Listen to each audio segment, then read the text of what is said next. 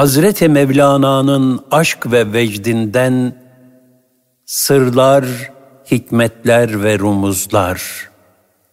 Osman Nuri Topbaş Cehennemi söndüren ateş. Bir annenin bütün muhabbeti evladına süt vermektir. Lakin eğer evinde bir yangın çıksa, çocuğuna süt vermeyi bırakıp derhal onu söndürmeye koşar. Süt vermek evladın maddi ihtiyacıdır. Yangınsa kendisinin ve evladının manevi dünyasında azap alevlerinin tutuşmasıdır. Sinesi şefkat dolu bir annenin en büyük vazifesi, evladını cehennem ateşinden koruyabilmesidir. Cehennemi söndüren ateş. Herkes kendi götürür. Hak dostlarından Behlül Dana, hikmetli ve ibretli sözlerle devrinin insanlarını, bilhassa Halife Harun Reşid'i ikaz etmeye çalışır, hakikat perdelerini aralayarak sık sık kıssadan hisseli manevi dersler verirdi. Halife de onun bu halini sever, saraya girip çıkmasına müsaade ederdi. Behlül Dana uzun bir süre saraya uğramadı. Karşılaştıklarında Harun Reşit merakla sordu. Behlül çok oldu görünmedin, nerelerdeydin? Behlül, bana cehennemi gösterdiler, oradaki vaziyeti seyrettirdiler diye cevap verdi. Harun Reşit bu cevaba şaştı kaldı. Nasıl girdin oraya, ateş seni yakmadı mı? dedi. Behlül Dana, halifeyi dehşete düşüren şu cevabı verdi. Hayır orada hiç ateş görmedim. Çünkü herkes ateşini dünyadan kendisi getiriyormuş. Dünyada insanoğlunu saran nefsani arzuların cazibesi, hakikatte ebedi hayatı azap faslına çeviren ateş parçalarından başka nedir? Hazreti Mevlana da bu mecazi üslupla şerden sakındırır. Cennetteki mükafatlar dünyadaki salih amellerin, zikir, ibadet ve taatlerin meyvesi olduğu gibi cehennemdeki ateş ve diğer azap vasıtaları da insanın dünyada işlediği kötülüklerin karşılığıdır. Bu hususta Hazreti Mevlana şöyle buyurur. Elinde bir mazlum yaralandı, zulüm gördüyse, o zulüm cehennemde bir ağaç olur. Ondan zakkum meyvesi husule gelir. Sen hiddete kapılıp gönüller kırdı, gönüllere ateş düşürdüysen, o ateş cehennem ateşinin mayası olur. Senin öfke ateşin bu dünyada gönülleri yakardı.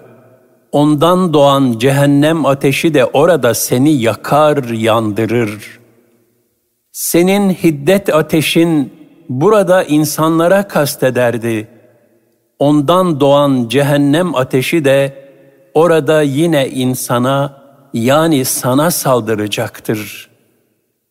Dünyada hiddete kapıldığın zaman ağzından çıkıp yılan ve akrep gibi insanları sokan sözlerin orada yılan ve akrep olup seni kuyruğundan yakalayacaktır.''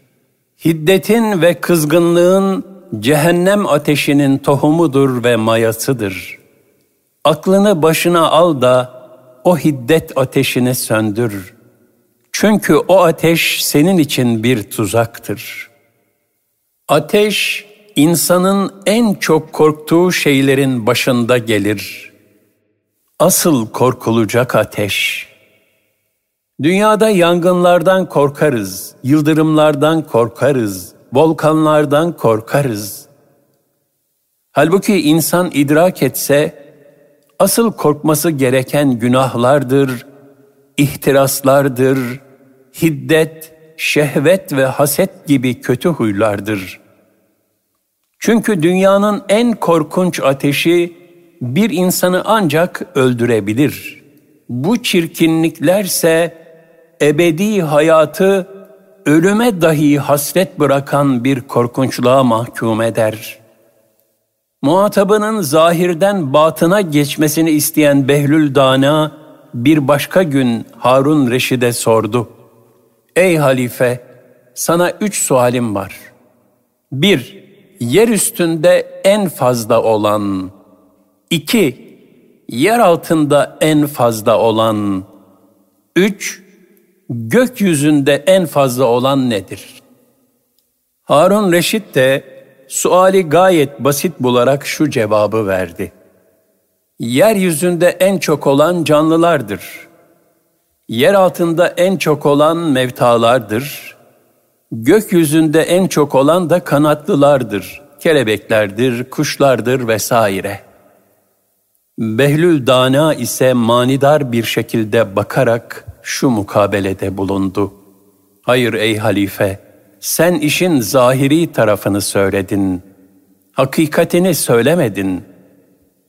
Gerçek şu ki, yeryüzünde en çok mevcut olan şey tamahlardır, hırslardır, ihtiraslardır, kıskançlıklardır ve bitmek tükenmek bilmeyen nefsani arzulardır.'' Yer altında en çok mevcut olan şey de eyvah vah vah ile keşkelerdir. Gökyüzünde en çok mevcut olansa arş-ı alaya yükselen salih amellerdir. Ateş denildiğinde de zahiri ateş var, manevi ateşler var. Bir de ahiret yurdunda ceza olan cehennem ateşi var.'' İnsanın evi yansa hemen onu söndürmeye koşar. Asla ihmalkar davranmaz.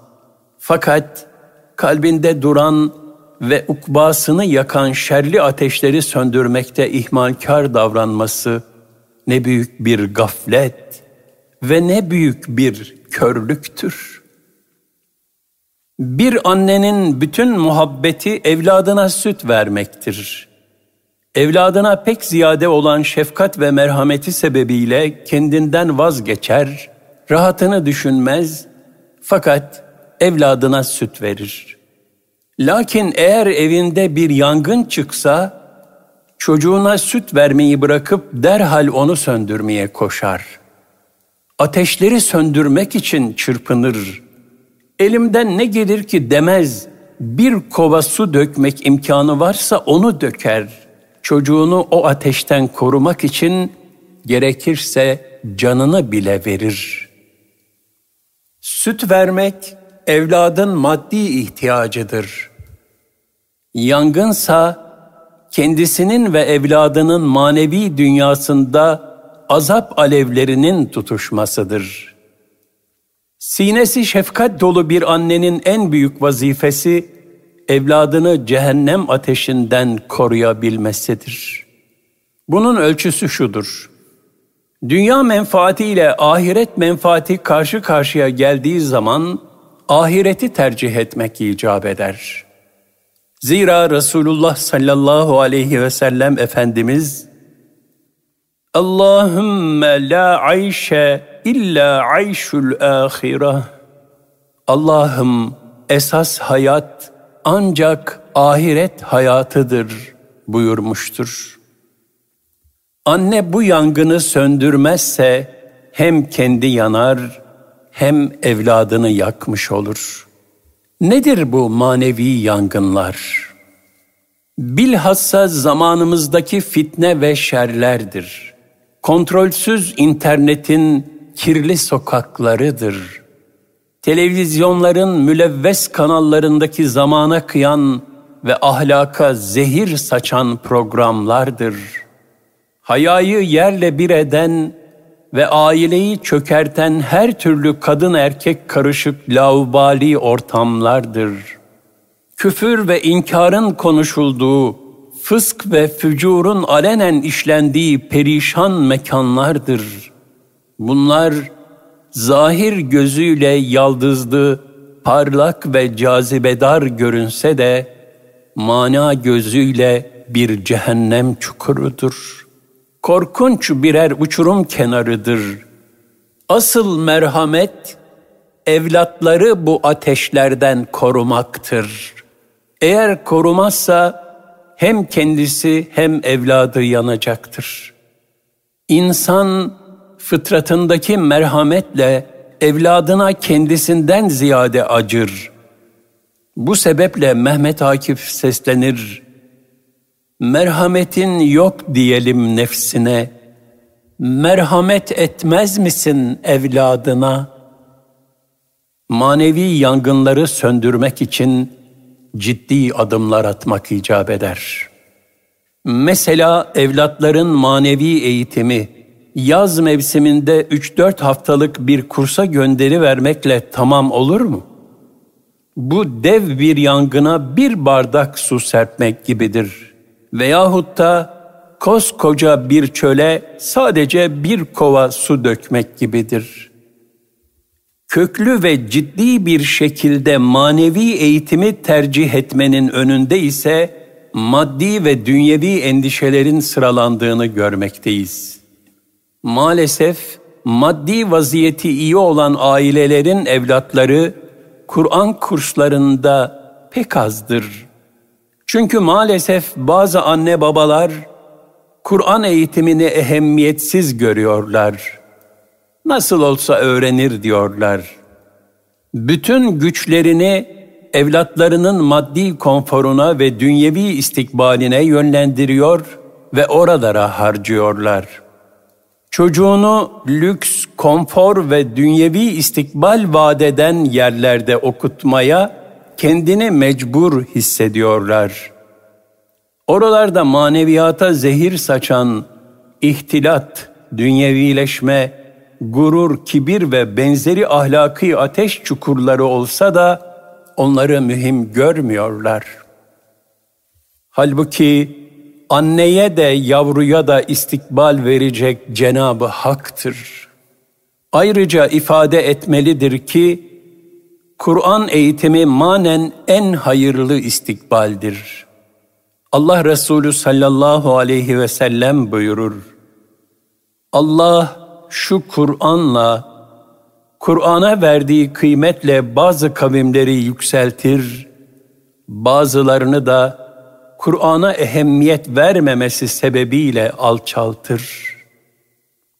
Diğer taraftan evladın dünyevi rahatlığı mı yoksa iki cihandaki huzuru mu daha mühimdir?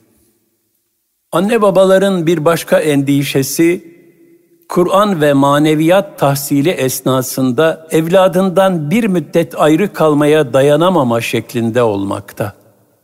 Halbuki esas hüzün ve esas ayrılık da ahirette yaşanacaktır.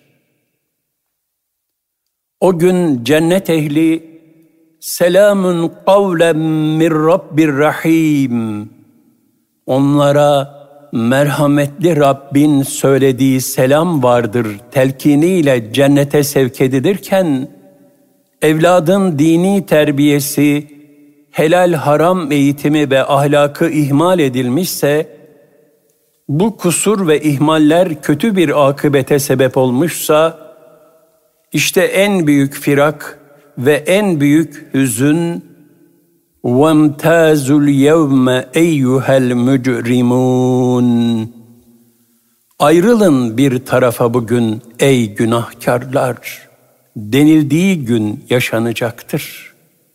Yasin 59 Ahirette en hazin an işte bu ayrılık faslı olacaktır. Bu bakımdan nesilleri yetiştirirken onların maneviyatlarını tehdit eden tehlikeleri bertaraf etmenin basit maddi ihtiyaçlarını karşılamaktan çok daha mühim ve elzem olduğunu idrak etmek icap eder. Yine bir yangın karşısındaki anne ateşi küçük görmez.'' Ufacık bir alev, bundan bir şey çıkmaz demez. Ateşin hızla yayılıp her yeri saracağının şuurunda olur. Manevi yangınlara da küçücük kıvılcımlara gösterilen ihmal ve gafletler sebebiyet verir. Hakiki merhamete sahip anne babalar, ukbada Allah muhafaza, cehennemleri tutuşturacak olan günah kıvılcımlarına ve isyan ateşlerine asla göz yummazlar. Onları küçük görmez, derhal söndürmeye gayret ederler. Mesela günümüzde ihtilat, yani kadın erkek laubali karışık ortamlar maalesef ehemmiyetsiz ve normal görülmeye başlandı. Bunun birçok manevi ve ailevi felaketlere sebep olduğu hususunda gaflet arttı. Halbuki şehvetin insanın iki dünyasını da yakıp kül edebilecek bir manevi ateş olduğu malumdur. İhtilat, harama nazar ve laubalilik gibi menfiliklerin de bu ateşe odun taşıdığı aşikardır.'' Zarara giden yolları da kapatan dinimiz ihtilatı men etmiştir.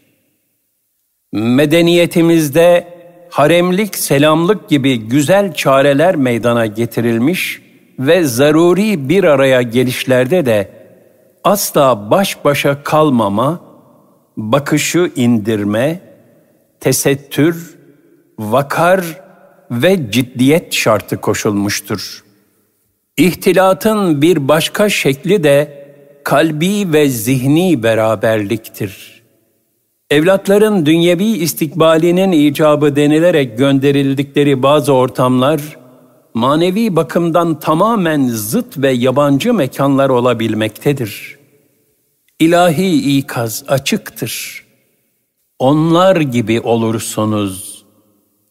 O Allah, kitapta size şöyle indirmiştir ki, Allah'ın ayetlerinin inkar edildiğini yahut onlarla alay edildiğini işittiğiniz zaman, onlar bundan başka bir söze dalıncaya, başka mevzuya geçinceye kadar kafirlerle beraber oturmayın.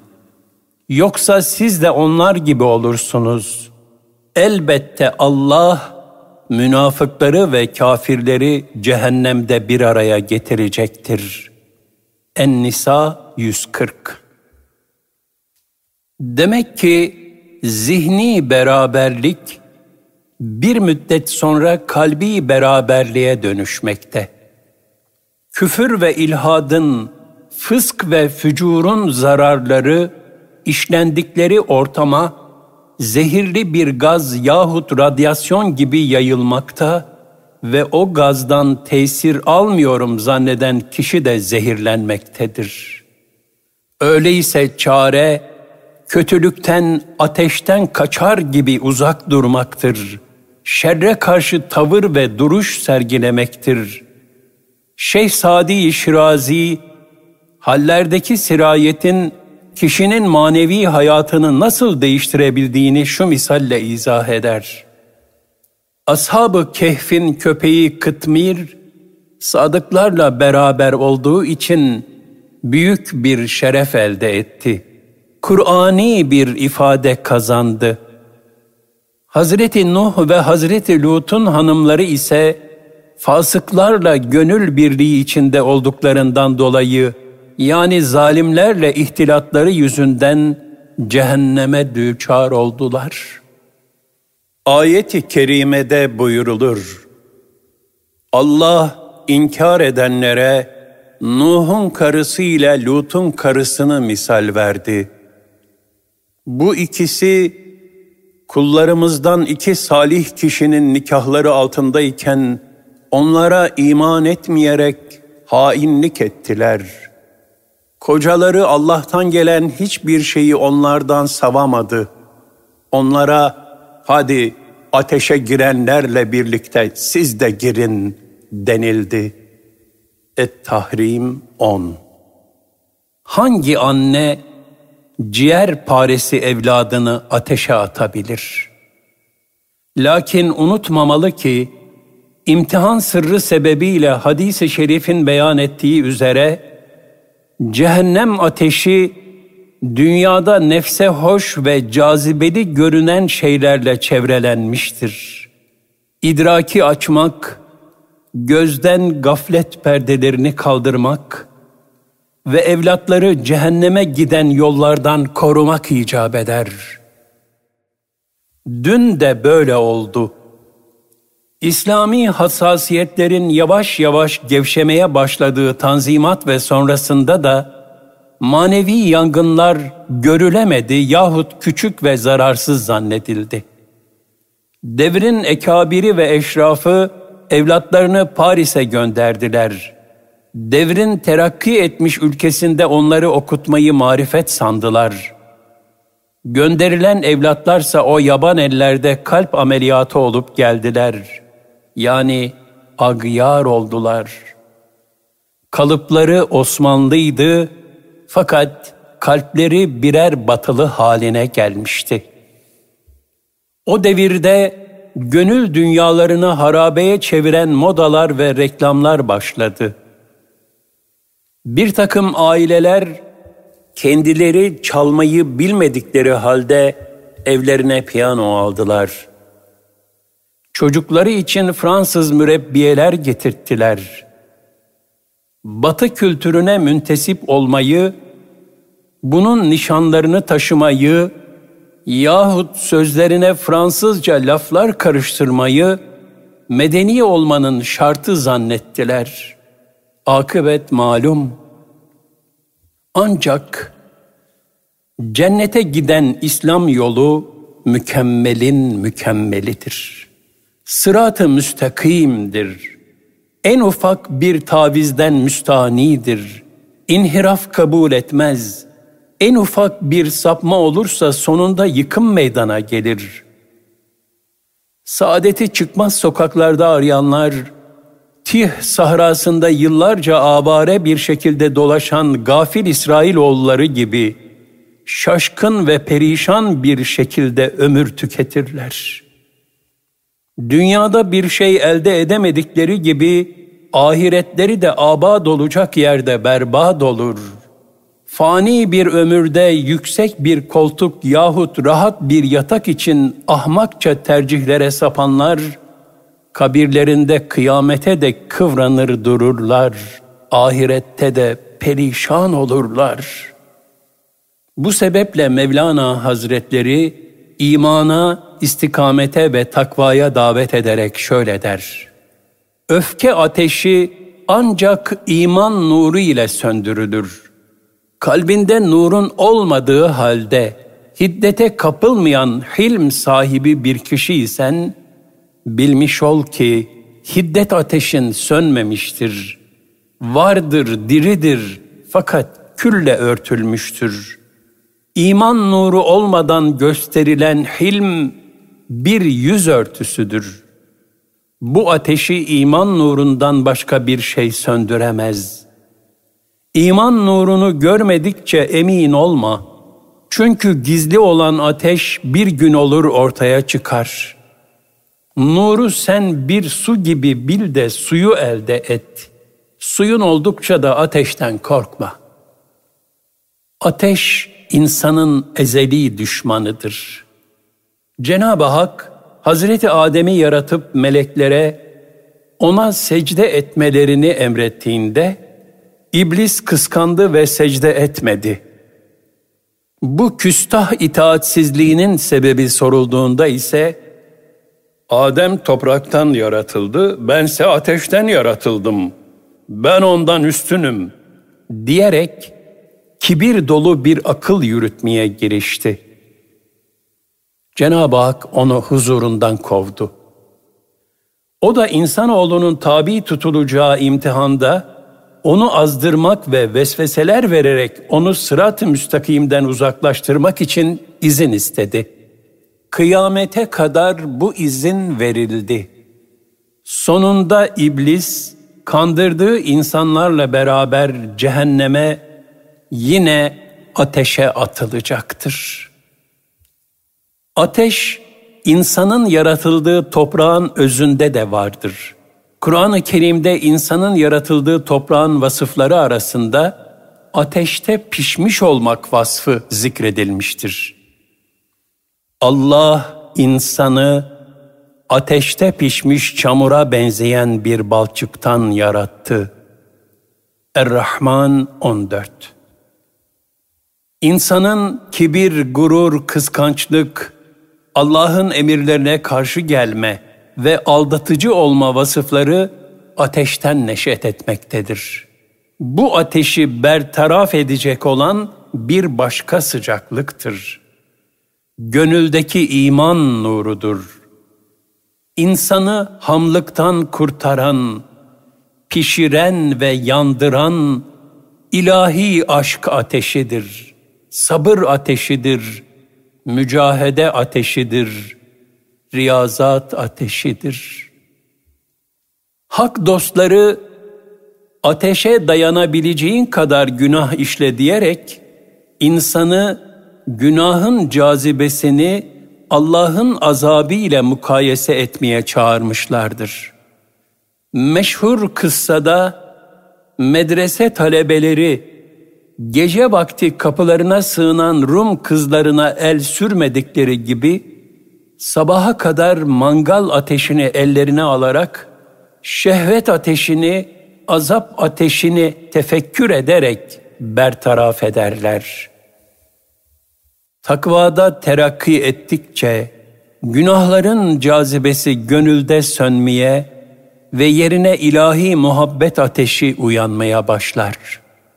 Nefsin kötülüklere doymayan çirkin iştihası kırılır ve gönül ruhani lezzetlerle telezzüz etmeye ve itminana ermeye başlar. İnsan gönlünü ilahi muhabbetle pişirir, olgunlaştırırsa, pişen ekmeğin tekrar hamura dönmediği gibi, biiznillah yeniden hamlığa, nadanlığa düşmez. Rabbini seven, Habibine itaat eder. Bu sayede Allah Teala da onu sever ve günahlarını bağışlar. Nar cehennemden azat eder.'' Allah Resulü sallallahu aleyhi ve sellemin muhabbetini gönlünde taşıyan ve onun müstakim yolundan giden bir kulunu Cenab-ı Hak yakmaz. Yakmayan sır. Hazreti Mevlana, Enes bin Malik radıyallahu anh'ten rivayet edilen şu kıssayı edebi lisanla şöyle anlatır. Bir kimse Hazreti Enes'e misafirliğe gitmişti. O misafir hikaye etmiştir ki, Enes Hazretleri yemekten sonra peşkirinin sararmış, solmuş, kirlenmiş olduğunu gördü. Hizmetçiye şu kirli ve bulaşık peşkiri bir an için olsun tandıra atıver dedi. O da hemen peşkiri ateşle dolu tandıra attı. Misafirlerin hepsi de bu işe şaştılar peşkirden dumanlar çıkacağını, yanıp kül olacağını bekliyorlardı. Bir müddet sonra hizmetçi peşkiri kirlerden temizlenmiş, beyazlaşmış olarak tandırdan çıkardı. Orada bulunanlar, ''Ey aziz sahabi'' dediler. ''Bu peşkiri nasıl oldu da ateş yakmadı? Üstelik bir de onu temizledi.'' Hazreti Enes radıyallahu an dedi ki, Hazreti Mustafa bu peşkire çok defa alnını ağzını sildi de ondan. Ey ateşten ve azaptan korkan gönül! Öyle bir el, öyle bir dudak sahibine yaklaş ki, o el ve ağız, peşkir gibi cansız bir şeye böyle bir yücelik, böyle bir şeref verirse, bir aşıkın ruhuna neler verir, ne feyizlerde bulunur. Allah, Kabe'nin taşını toprağını kıble yaptı. Ey can! Sen de çalış çabala, ameli salihler işle de mana erlerinin ayağının toprağı ol. Sonra misafirler o hizmetçiye, o peşkiri efendinin emriyle hemen götürüp ateşe attın. Hadi diyelim ki efendinin sırları biliyordu. Ya sen böyle değerli bir peşkiri bu nasıl olur demeden hemen götürüp ateşe attın? Hizmetçi dedi ki, ben kerem sahibi kişilere güvenirim. Allah'ın has kullarından çok şey ümid ederim. Peşkirde ne oluyor? Bana böyle atıl şu ateşe diyeydi hiç düşünmeden kendime atardım. Ona olan güvenim öyle kuvvetlidir ki istese hemen kendimi ateşe atarım. Çünkü benim Allah'ın has kullarına çok, pek çok itimadım var.'' kerem sahibi, sır bilir her ere güvenim var.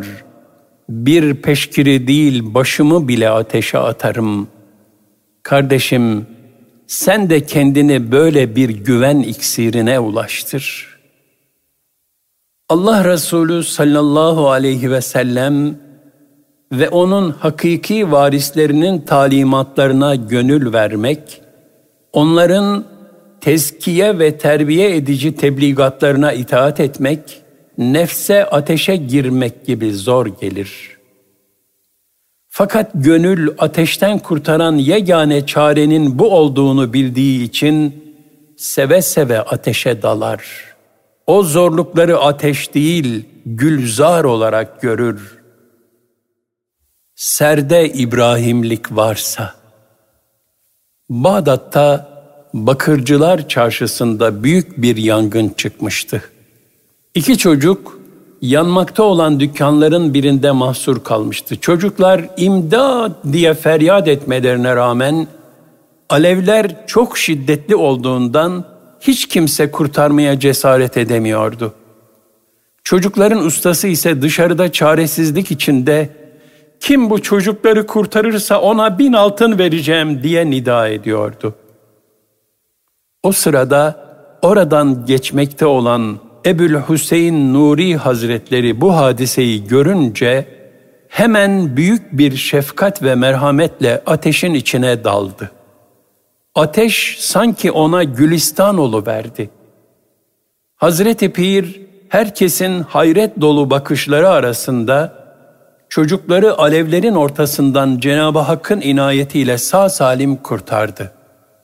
Çocukların ustası büyük bir sevinç içinde Ebul Hüseyin Nuri Hazretlerine altınları takdim etti. Hazreti Pir ise birden kaşlarını çattı ve şöyle dedi. Sen altınlarını al ve Allah Teala'ya şükret. Şayet ben şu yaptığımı Allah için değil de maddi bir karşılık ümidiyle yapmış olsaydım, çocukları o alevlerin içinden asla çıkaramazdım. Bu misalde de görüldüğü gibi ihlas bereketiyle nice ateşler gülistan verir.